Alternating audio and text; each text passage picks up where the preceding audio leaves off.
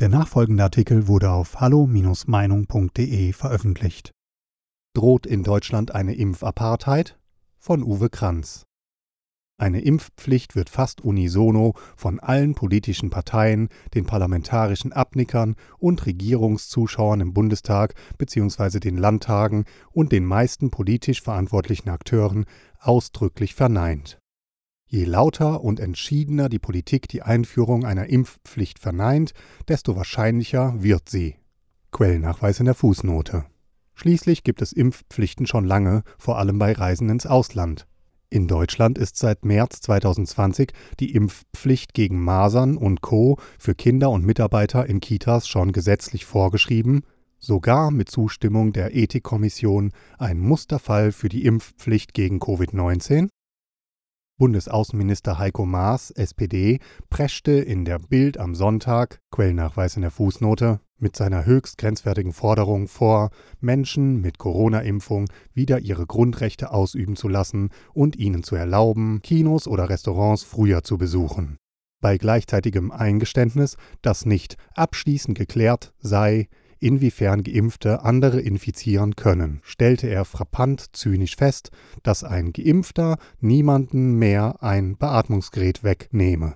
Dies sei ein zentraler Grund für die Einschränkung der Grundrechte. Ach ja? Eine solche Aussage aus konservativen oder gar rechten Kreisen hätte einen wütenden Shitstorm verursacht und vermutlich die Generalstaatsanwaltschaft aufs Tapet gerufen denn hier verletzt ein Regierungsmitglied die freiheitlich-demokratische Grundordnung FDGO zumindest grob fahrlässig. Quellennachweis in der Fußnote. Und sowas war mal Justizminister. So erziehe ich allenfalls meinen Hund, der dafür, dass er brav meinen Kommandos gehorcht, schwanzwedelnd sein Leckerli, sprich Grundrechte, bekommt. Andere Politiker dachten aber schon lange zuvor laut und sehr zustimmend über eine mögliche Impfpflicht nach, so bereits im Mai 2020 der bayerische Ministerpräsident und fast schon Kanzler Markus Söder, CDU. Quellennachweis in der Fußnote. Der möchtegern Kanzler und Co-Parteivorsitzende Robert Habeck, die Grünen, oder die baden-württembergische Kultusministerin Susanne Eisenmann, CDU. Letztere wenigstens mit der Einschränkung, dass ein verträglicher und wirksamer Impfstoff in ausreichender Menge zur Verfügung stehen müsse verträglicher und wirksamer Impfstoff in ausreichender Menge, Während Ende 2019 noch rund 80 Prozent aller Deutschen eine gesetzliche Impfpflicht und fast 48 Prozent sogar eine Grippeimpfung in Apotheken befürworteten, Quellnachweis in der Fußnote, sind es inzwischen deutlich weniger. Nur noch 45 Prozent sind einer Umfrage von T-Online nach für eine Impfpflicht, sobald ein Impfstoff verfügbar wäre, 16 Prozent stimmten im vorauseilenden Gehorsam für eher Ja, wohlwissend um die beruflichen Risiken und Nebenwirkungen. Über 30 Prozent der Probanden lehnten die Impfpflicht ab, wohlwissend um die gesundheitlichen Risiken und Nebenwirkungen. Über die Menge des Impfstoffes noch zu diskutieren oder gar zu richten, ist müßig. Die Frage der Wirksamkeit verlangt Geduld. Erst in einigen Monaten wird sich zeigen, ob die Versprechungen der Pharmaindustrie 95-prozentige Wirksamkeit Bestand haben, ob Geimpfte sich nicht mehr anstecken können, wie lange die Impfwirkung tatsächlich andauert, ob Geimpfte trotzdem ansteckend bleiben können, wenn sie das Virus in sich haben, oder ob Geimpfte sich wieder anstecken können. Doch wie sieht es aus mit der Verträglichkeit? Schon lange war aus dem Vereinigten Königreich bekannt, dass AstraZeneca seine klinische Studie zeitweilig unterbrechen musste, weil zwei Allergiker bei einer Impfung lebensgefährlichen Risiken ausgesetzt worden waren, anaphylaktischer Schock, Exitus.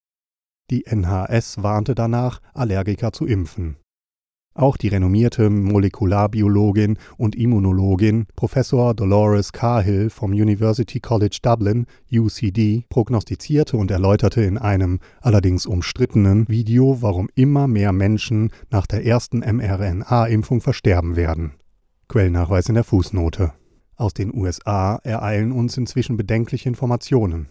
Elf Tote, fünf permanent Behinderte, 38 lebensbedrohlich Erkrankte und 96 Hospitalisierte, darunter allein zwischen dem 14. und 23. Dezember 21 anaphylaktischen Anfälle, zählte das Center for Disease Control and Prevention CDC für Dezember 2020 in ihrem Vaccine Adverse Event Reporting System VAERS. Und das, obwohl noch längst nicht alle Daten des vierten Quartals 2020 eingespeist waren. Ein schwerer Start für die neue CDC-Direktorin Walensky, die sich nun den Fragen stellen muss, ob die Toten alle an oder mittels oder in Zusammenhang mit dem SARS-CoV-2-Impfstoff verstarben, beziehungsweise ob die lebensbedrohlichen und schweren Erkrankungen alle auf den Impfstoff zurückzuführen waren. Das Ron Paul Institute Quellennachweis in der Fußnote, berichtete jedenfalls, dass seit dem 22. Dezember 2020, dem Impfstart in den USA, im Vergleich zu üblichen Grippeimpfungen schon nach der ersten Covid-Impfung 50-fache, zum Teil lebensbedrohliche Nebenwirkungen bei größtenteils gesunden Menschen festgestellt wurden. Welche Erkenntnisse sich herausstellen werden, wenn erst die zweite Impfdosis verabreicht wird, die als weit gefährlicher und wirkungsvoller eingestuft ist, ist noch offen. Aus Norwegen hören wir die Warnung der staatlichen Gesundheitsbehörden, Quellennachweis in der Fußnote, dass über 80-Jährige und schwer Erkrankte nicht mehr geimpft werden sollten, weil die Risiken zu groß seien. 23 Menschen seien in Norwegen kurz nach der ersten Impfung gestorben. Nach der Autopsie von 13 der Toten wurde vermutet, dass die Impfung zu schweren Nebenwirkungen führten. Für Menschen mit einer ohnehin kurzen Lebenserwartung sei daher der Impfnutzen nur marginal oder irrelevant, denn selbst geringe und milde Nebenwirkungen können ernsthafte gesundheitliche Konsequenzen nach sich ziehen. Aus Israel berichten die Nachrichten von mehreren Todesfällen nach der Corona-Impfung. So starb ein 75-Jähriger zwei Stunden nach der Injektion an Herzversagen. Quellnachweis in der Fußnote. Ein weiterer Fall eines geimpften 88-Jährigen mit schweren Vorerkrankungen werde zurzeit noch untersucht. Zwei weitere geimpfte Israeli seien nur an ihren Vorerkrankungen gestorben. Rund 240 Geimpfte erkranken dennoch an Covid-19. Quellnachweis in der Fußnote. Aus Portugal wird der Fall einer Mitarbeiterin des Gesundheitsdienstes berichtet, Quellnachweis in der Fußnote, die zwei Tage nach ihrer Covid-Impfung plötzlich verstarb. Das portugiesische Justizministerium gab in einer Presseerklärung bekannt, dass die vorläufigen Ergebnisse der Autopsie keine direkte Verbindung mit der Covid-19-Impfung ergab. Die neue Osnabrücker Zeitung, Quellnachweis in der Fußnote, findet dagegen, dass man sich bei zehn Menschen, die in Deutschland seit dem 27.12.2020 nach Corona-Impfungen gestorben seien, keine Gedanken machen müsse. Experten des Paul-Ehrlich-Instituts gehen von Zufällen aus, es habe sich um schwer kranke Patienten gehandelt. Es ist schon rätselhaft, warum Politik, Medien und gutgläubige Bürger daran festhalten, dass alle Corona-Toten der letzten elf Monate, obwohl sie als Patienten größtenteils schon zuvor schwer erkrankt waren und die Covid-Erkrankung nur mit einem höchst zweifelhaften PCR-Test vermutet wurde, an oder mit dem Virus gestorben sein sollen, während alle Impftoten der letzten vier Wochen nur an ihren Grunderkrankungen gestorben seien. Hier wird extrem mit zweierlei Maß gemessen, weil es nämlich dem politischen Zwecknarrativ von einer angeblichen Übersterblichkeit dient, die in Wahrheit nicht existiert. Jeder Mensch muss seine eigene körperliche Integrität wahren und selbst entscheiden, ob er einer Covid-Impfung zustimmen will. Informed Consent. Je mehr Impffans die Impfkritiker beschimpfen, sie gefährden ihre Mitmenschen, seien unverantwortlich etc., desto mehr gerät das viel wesentlichere Element unter die Räder. Die moralische, ethische und rechtliche Verpflichtung der wissenschaftlichen und politischen Entscheider, den Menschen die Entscheidung selbst zu überlassen, ob die Impfung ihnen mehr Schaden als Gutes tut, getreu dem hippokratischen Wahlspruch primum non nocere secundum cavere tertium sanare, Quellnachweis in der Fußnote. Dazu muss aber der Bürger zunächst einmal vollständig und ehrlich informiert werden. Zweifel sind angebracht, ob das derzeit geschieht, sieht man von vereinzelten Veröffentlichungen in den sozialen Medien einmal ab.